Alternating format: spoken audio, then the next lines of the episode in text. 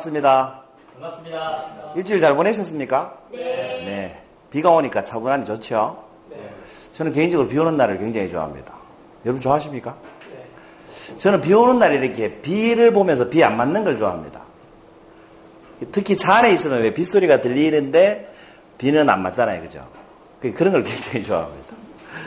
네, 오늘 85번째 한기 노트는 덤으로 얻은 1초. 여러분, 덤으로 얻은 1초입니다. 원래 있던 1초가 아니고, 덤으로 얻은 1초, 당신은 무엇을 하시겠습니까? 여러분, 덤으로 1초가 주어진다면 뭘 하시겠습니까? 질문이 바로 그런 뜻입니다. 1시간도 아니고 1분도 아니고 덤으로 1초가 주어진다면 무엇을 하시겠습니까? 이게 오늘의 질문인데, 여러분, 윤홀이라고 들어보셨어요? 윤달은 들어보셨죠? 다룰 자니까 윤달이나 윤원이나 같은 말입니다. 이 윤자를 보시면 문자 밑에 왕자가 있죠. 그 옛날에 조선시대 때는 윤달이 되면 왕이 문 밖을 나오지 않았다고 합니다. 그래서 윤자를 이렇게 씁니다. 그 윤월이라고 하는데 이 윤월이 왜 생기는지 아십니까? 여러분 다른 지구를 이렇게 돌죠. 지구를 공전하잖아요. 지구는 또 태양을 공전하잖아요. 이때 달이 지구를 공전하는데 한 달이 걸리죠. 이걸 이제 일삭망월이라고 합니다. 한 달 동안 달이 지구를 한 바퀴 도는데 금음이 됐다가 보름이 됐다가 그 일삭망월이라고 하는데 그 걸리는 날짜를 보면 29.530591이 걸립니다. 정확하게는 30일이 아니고 29.530591이 걸리고 지구가 태양을 공전하는 데는 며칠 걸립니까? 1년에 1년에 한 바퀴를 돌잖아요. 그 이걸 갖다 뭐라고 합니까? 우리가 1태양년이라고 합니다. 1태양년. 1년 동안 한 바퀴 공전을 하니까. 1태양년이 우리가 흔히 365일로 알고 있죠.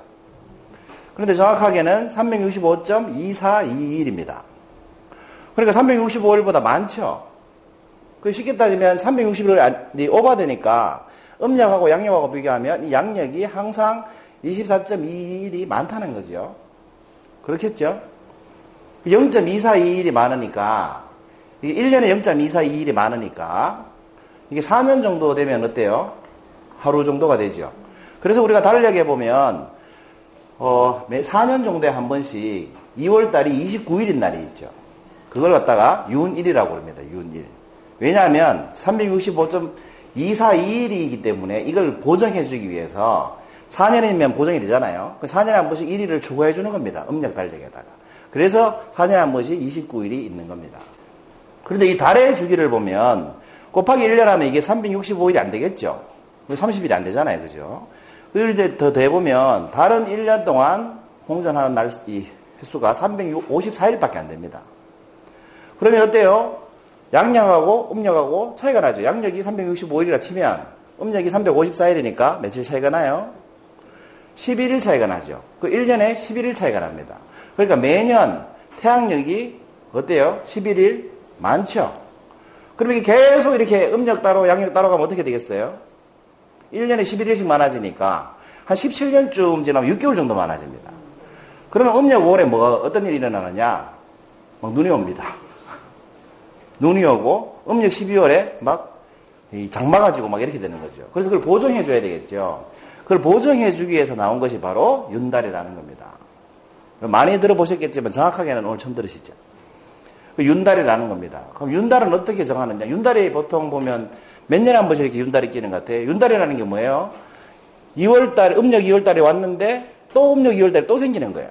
그 뒤에 달을 윤달이라고 하죠. 그 윤달에 아까 임금이 문 밖을 나오지 않았다 해서 윤자를 그렇게 쓴 겁니다. 그래서 이 윤달은 정확하게 얘기하면 이 3년에 한 번이 아니고요. 이렇게 합니다. 19년 7년법이라고 해서 19년 동안 윤달을 7번 집어넣습니다. 우리가 17년, 19년짜리 달력을 이렇게 통계를 내면 그 달력 안에 윤달에 끼인 달력이 7개다 이 말입니다. 이해되시죠? 그럼 이제 평균 해 보면 2, 3년에 한 번씩 윤달이 온다. 이렇게 보는 거죠. 윤월, 윤달 개념 이해하셨죠? 윤초라는 게 있습니다. 윤초. 윤, 윤, 이름 뭐예요? 하루죠. 윤달은 뭡니까? 한 달이죠. 그럼 윤초는 뭐겠습니까? 그렇습니다. 1초입니다. 1초. 이 1초 격차가 있는 것을 우리가 윤초다라고 얘기합니다. 윤달이나 윤월 개념하고 똑같습니다. 그 윤월이나 윤일 개념하고 똑같습니다. 그럼 이, 이 윤초라는 거왜 생기느냐? 우리가 지금 말하는 뭐 양력, 음력 이런 건 다 뭐예요? 태양의 주기, 달의 주기를 보고 판단하는 시간이죠. 그, 런 걸 우리가 천문시라고 해요. 하늘을 보고 정한 시간이다 해서 천문시라고 하죠. 근데 1972년 2년 이전까지는 더 전 세계적으로 다 천문시를 썼습니다. 근데 1972년 이후에 천문시를 쓰지 않고 세계 도량형 협회라는 데가 있거든요. 거기에서 표준 시간으로 천문시를 쓰지 않고 세슈몬자 133번, 그 133번 세슈몬자의 진동수를 기준으로 시간을 정했습니다. 왜냐하면 이 세슈몬자의 진동수는 고전에 이 세슈몬자의 진동수를 시계로 만들었는 것이 원자시계입니다. 원자를 시계로 만들었으니까. 그 만든 게 원자시계고 이 원자시계가 탑재되어 있는 게 인공위성입니다. 그 인공위성들에는 세슈몬자의 시계가 다 들어가 있습니다.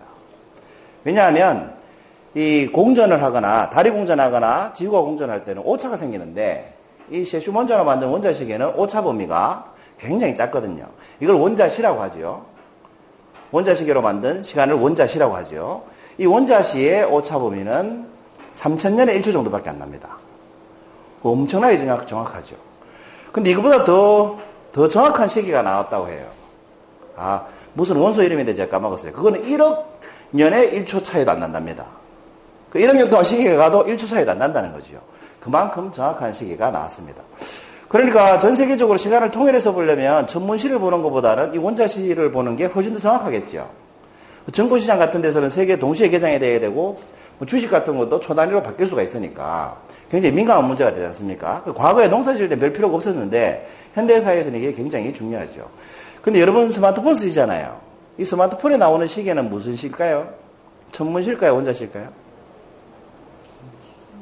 천문실까요? 원자시입니다. 여러분 스마트폰으로 통신을 하잖아요. 그 통신을 할 때 위성에서 쌓아주는 데이터를 받거든요. 그래서 여러분들의 스마트폰에 있는 시계는 자동으로 원자시입니다. 그 조정을 할 필요가 없습니다. 바뀌어도 여전히 원자시로 가기 때문에. 천문시라면 누군가 수동을 해줘야 되겠죠. 그 우리 벽에 걸린 이런 시계들은 뭐예요?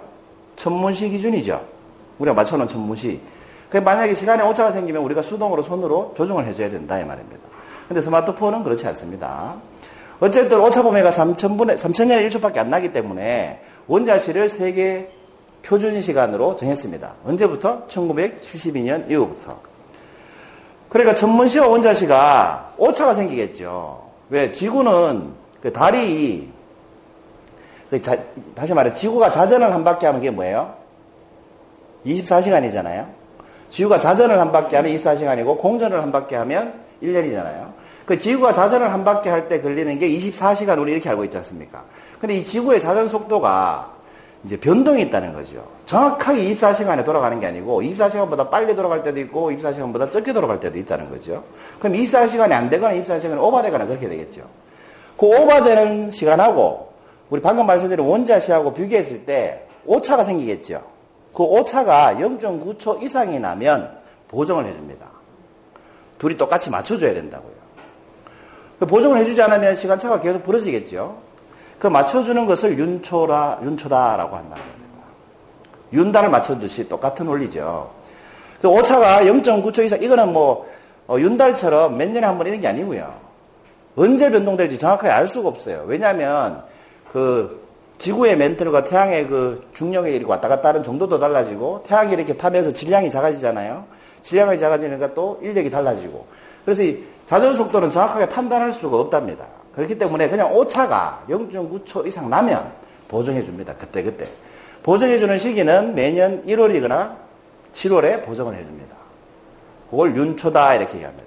그러니까 아무리 오차가 나도 원자시하고 전문시의 오차는 1초 이상 차이가 안 나도록 유지한다 이 말이죠. 이해되셨죠?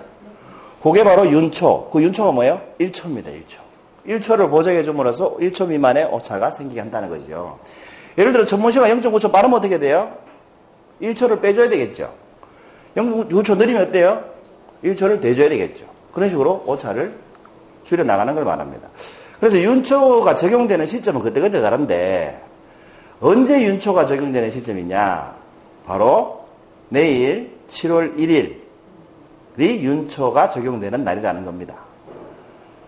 72년부터 지금까지 26번 정도 윤초가 보정이 됐습니다. 내일이 27번째 윤초 적용이 되는 날인 겁니다. 0.9초 이상 차이가 나서. 무슨 말인지 아시겠죠? 그럼 이제 다시 자세히 좀 살펴보시면 이렇게 되는 거예요. 7월 1일 08시 59분. 원래는 0시를 기준으로 해야 되는데, 우리나라가 경도상 시차가 9시간이 나기 때문에 기준 시간보다 우리는 9시를 기준으로 합니다. 우리나라는. 08시 59분 59초 다음에 뭐가 나와야 돼요, 여러분? 59초 다음 뭐가 나옵니까? 59분 59초 다음에 9시죠. 근데 윤초가 적용이 되면 59분 60초 다음에 9시가 되는 겁니다. 60초 가는 건 없잖아요, 우리 시간에서는. 59초 다음 1분이니까. 근데 윤초가 적용이 되면 60초 찍고 9시가 되는 겁니다. 이게 바로 뭐예요, 여러분? 제가 오늘 말씀드린 제목의 덤으로 생긴 1초라는 겁니다. 그러니까 59초 다음에 60초가 되니까 이 1초를 우리가 덤으로 얻게 되는 겁니다. 이 시간을 9시 넘으면 여러분 스마트폰은 자동으로 조정이 돼 있고 벽시계는 1초씩 조정을 해줘야 된다 이 말이에요. 이게 바로 우리가 과학적으로 얻는 덤으로 얻는 1초입니다. 덤으로. 이 덤으로 얻는 1초 가지고 우리가 뭘 할 수 있을까요? 1초 별거 아닌 것 같죠? 이 지구에서 1초 동안 무슨 일이 일어날 것 같습니까, 여러분? 아까 제가 세슘 원자 133번 얘기해 드렸죠? 그 세슘 원자의 진동수를 가지고 원자시라고 한다 그랬죠? 그게 세계 표준 시간이라고 했잖아요? 그럼 세슘 원자는 1초 동안 진동을 몇 번 정도 할 것 같습니까? 몇 번 정도 할 것 같아요? 진동? 천 번. 실장님 몇 번 할 것 같아요? 만 번. 만 번. 오천 번. 만 번. 네. 한번 읽어보세요. 세슘 원자는 1초 동안 1263만 1770번. 이만큼 진동, 1초에 이만큼 진동을 하기 때문에 오차가 쭉 작을 수밖에 없죠. 뭐 진동수가 많을수록 오차가 작겠죠. 초당 진동수가 많을수록. 그렇죠? 그런데 제가 새로 발견했다는 그 원자는 이거보다 1억 배 더 진동을 많이 한답니다. 이거보다 1억 배. 그러니까 엄청난 거죠. 정확하게 1억 배인지 모르겠어요. 하여튼 1억 배 이상인 것 같아요. 그러니까 어마어마하게 정확한 거예요. 그러니까 3천년 동안 오차 보면 1초도 안 되는 거죠. 이게 1초 동안 일어난다는 겁니다, 여러분. 그럼 지구에서는 1초 동안 무슨 일이 일어나겠습니까? 예를 들어 볼까요? 자동차는 1초에 몇 대가 생산될까요? 뭐 0. 몇 대 이렇게 부를 수도 있죠. 몇 대 생산될 것 같아요? 1초에 한 대씩 생산됩니다. TV는 1초에 4대씩 생산해야 됩니다. 이 지구에서 말입니다. 아기는 몇 명 태어날까요? 1초에? 8명씩 태어납니다. 초당 8명씩 태어납니다. 사망은 초당 5명씩 한다고 합니다. 그러니 인구가 계속 증가하고 있죠. 모기가 1초 동안 빨아들이는 피의 양은 얼마나 될까요? 지구에 있는 모기가 1초 동안 빠는 피의 양은 얼마큼 될까요? 1초. 1초. 상에서 얼마나 될까요? 1리터. 네, 70리터입니다. 어마어마하죠? 70리터. 개미는 몇 마리가 태어날까요? 1초 동안? 개미는 1초에 20만 마리가 태어납니다.